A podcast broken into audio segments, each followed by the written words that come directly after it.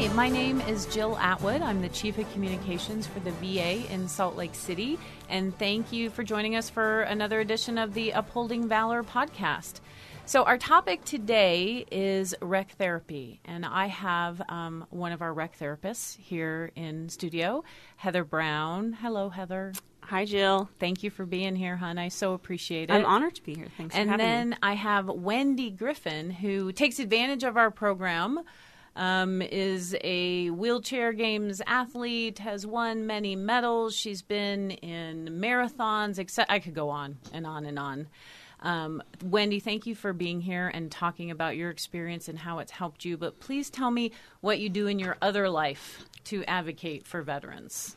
My real job is I'm a department service officer, which means that I help veterans apply for the benefits that are available to them and walk through the system and figure out how to get involved in the VA, both through medical side and through the benefits side, and also help the families of veterans to get their benefits that have been they earned for their service. And Wendy does a lot for us at VA Salt, Salt Lake City in terms of, well, showing up for podcasts at the last second and just helping us promote our programs. We appreciate it, Wendy. I love the programs. All right. Well, let's let's jump right into that then.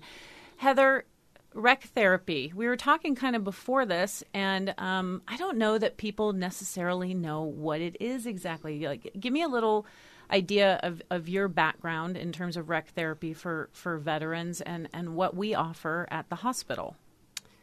Well, I've worked at the VA for two and a half years, and in that short time, I have had the opportunity to um, be part of the National Veteran Wheelchair Games and the Winter Sports Clinic. That, if people don't know about it, are two amazing events that take place annually that help veterans kind of reach the apex of, of recreation. Um, and I create programs that kind of mirror those programs, but on a smaller scale. I help veterans prepare for those events. And by doing that, I connect with our community partners that provide recreational opportunities like the National Ability Center, trails, Continue Mission. Um, I could go on. Um, and by kind of bridging that gap between the VA and the community, I'm helping veterans increase their independence through recreation. Okay. So, rec therapy treats all types of veterans, um, like physical injuries, um, you know, emotional injuries from combat. Talk to me a little bit about the types of veterans that, that come to you and what's available to them. Well, at the Salt Lake VA, there's actually six recreation therapists, and we all work with different uh, populations of veterans. My uh, population that I work with is veterans who have a physical disability, be it a spinal cord injury, an amputation, a vision impairment, um, hemiplegia from a stroke. Um, etc. Those those types of kind of severe physical disabilities where they're limited um, in recreating independently, and I help educate and provide awareness about different adaptations that are available to them. But the but the other five recreation therapists that work there as well. Um, there's one that works in the homeless population, one that works with veterans diagnosed with um, PTSD or MST, which mm-hmm. is military sexual trauma. Um, a recreation therapist who works, works in the um, inpatient psych unit, uh, working with veterans who have acute psychiatric needs. And we have a recreation therapist also who works with veterans diagnosed with substance abuse, along with one last one, um, veterans in an inpatient physical disability. So a veteran who recently had a stroke or recently had a spinal cord injury, she works directly with them. So talk to me about the transformation. For example, you know, how they were when you first met them versus I don't know, 6 months, a year, 2 years down down the road. Um I think that's on a case by case basis, but it it's pretty transformative. I think that's one of the big reasons I actually do my job is I see the work that I put in and the vet, the work that the veteran puts in, and you can see this transformative process over a year. It's it's funny. I was um, when I first met Wendy specifically, though. Um, I don't think Wendy, and you could correct me if I'm wrong, Wendy. I don't think Wendy was that aware of all the opportunities available to her, and now my job is essentially done. Like my, I don't have to do anything. Wendy just picks. She's laughing. Yeah, she just she just takes takes the what is it? The wheel by the hand. Something like that. something yeah, like keep that. going. and and she she does it on her own, and I and and that's kind of the graduation of recreation therapy. I pr- I help educate and provide resources, and then all of a sudden she's she's in marathons. Right. She's in the Salt Lake Marathon. Okay, hang tight. I know you're dying to talk, and I'm dying to talk to you. But so, did, did they come initially um, hesitant? Maybe they're isolating at home, or what are the barriers that are in their mind that prevents them from doing this? Meaning, they come initially and they're like, "There's no way I can do this," right? Well, I mean, specifically with my my population, with veterans who have physical disabilities, let's say um, a veteran had been injured from skiing. Let's not say it's a combat veteran, and they were injured from skiing, and now they have a spinal cord injury. They don't think that they can ever ski again. Not true. It's not true. Um, we they can ski again. We just have to provide an adaptation. Whenever a veteran says, "Oh, I have this injury and I can't do that anymore," I that's just impossible to me. I think that there are you can do anything that you want to. We just have to find the equipment and the tools to do that. And so when I work with veterans, yes, they've been socially isolating. They have lost their confidence in their abilities to recreate, and I'm grateful to provide the opportunity. And it's a privilege to provide the opportunity to have them recreate again. Right. Okay. Well, then let's go over to let's go over to Wendy. You can you can probably tell by the cameras that that Wendy is in a, a wheelchair. So, Wendy, um, before we talk about all your success stories, because I've seen them myself and I've heard them, talk to me about your service, um, how you were injured, and then sort of your your journey through you know starting to adapt and use your body again in ways that maybe you thought were never possible. Um, I'm an Air Force veteran. I served eight years in the Air Force and was injured on active duty, on duty on base in an accident. I have a spinal cord injury. It's a low level, in, incomplete, meaning it's not a complete paralysis, but I only have one leg that's paralyzed. And when I was injured back in 1989, that was before the ADA. So really, there wasn't a lot of abilities out there. I was told, this is your life, get used to it, and learn to live. Ugh. And And what does that do to a person? it- it was hard you know it's it's really tough you have to figure out your own ways to get around and do things i always enjoyed biking and being out and active and hiking and things like that before and now have this new life in a wheelchair and i'm sitting there going hmm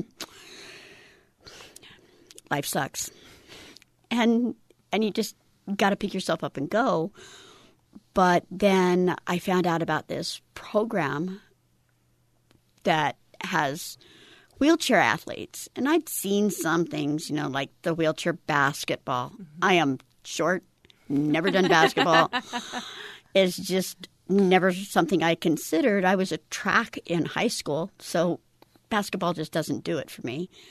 Um, and I found out that there was all these things that you can do from a wheelchair and and had no clue and and it opens everything and you know, you're sitting at your house and you're like, oh, this is really boring and nobody can relate to you. Mm-hmm. And then you find other athletes and other people that are trying new things and you get to go out and do them with them. And now you've got people that maybe they're worse or better than you are. And, and you've got people that have been there, done that. And People that you can relate to. that you can relate to. I didn't know very many people in wheelchairs. There has to still be a fear, though. Talk to me about that fear about about trying it. And and the only reason I bring this up is because you know you're speaking. you may be speaking possibly to someone who is just like you but hasn't taken that step. So to get that person over the hump. I'll be honest, when I started and they said, well, we've got these things called hand cycles. And I'm like, yeah, right. I don't know that I can do this. And I sat in the first one. I went, eh, this is okay. And I tried, and they took me to Liberty Park, and I was going around the park.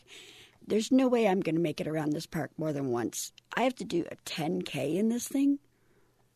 No way. I mean, I struggled to make one lap of Liberty Park, which is 1.4 miles. I'm never going to make it.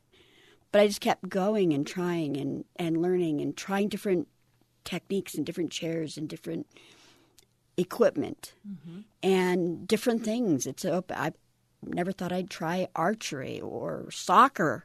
Do you know they have soccer for people in wheelchairs? I did know that. I've seen it. Power soccer. Oh my gosh. I mean, it was just amazing to find that you could go out and do these kinds of things from a wheelchair and, and had no clue. And You just got to try and and opens your eyes to all the different capabilities. It focuses on my abilities, not my disability. Last summer, Salt Lake City hosted the National Veterans Wheelchair Games, and we will, we like to think it was one of the the best games ever held. Um, talk to us a little bit about um, your sports of choice and and how you did and how that made you feel and and the people that you met and came in contact with. It was it was really scary going into it.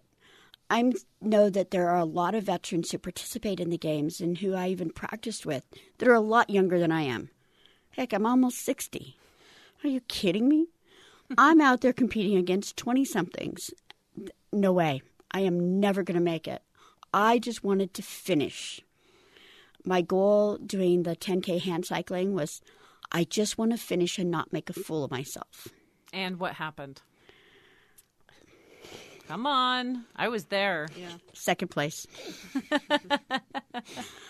but it was it was it was cool because all these other people and you're going around and you're watching them and you're thinking okay there's a bike i can catch up to them and i'm just going to go do it and you do and you pass them and then eventually they pass you and you know it's kind of a two way but you lose track of where you are because you're just and you're hearing all these people cheering for you oh my gosh they're yelling go! And and you just go. You, you, you for those of us who've been in the military especially you know you're used to hearing people come on you can do it.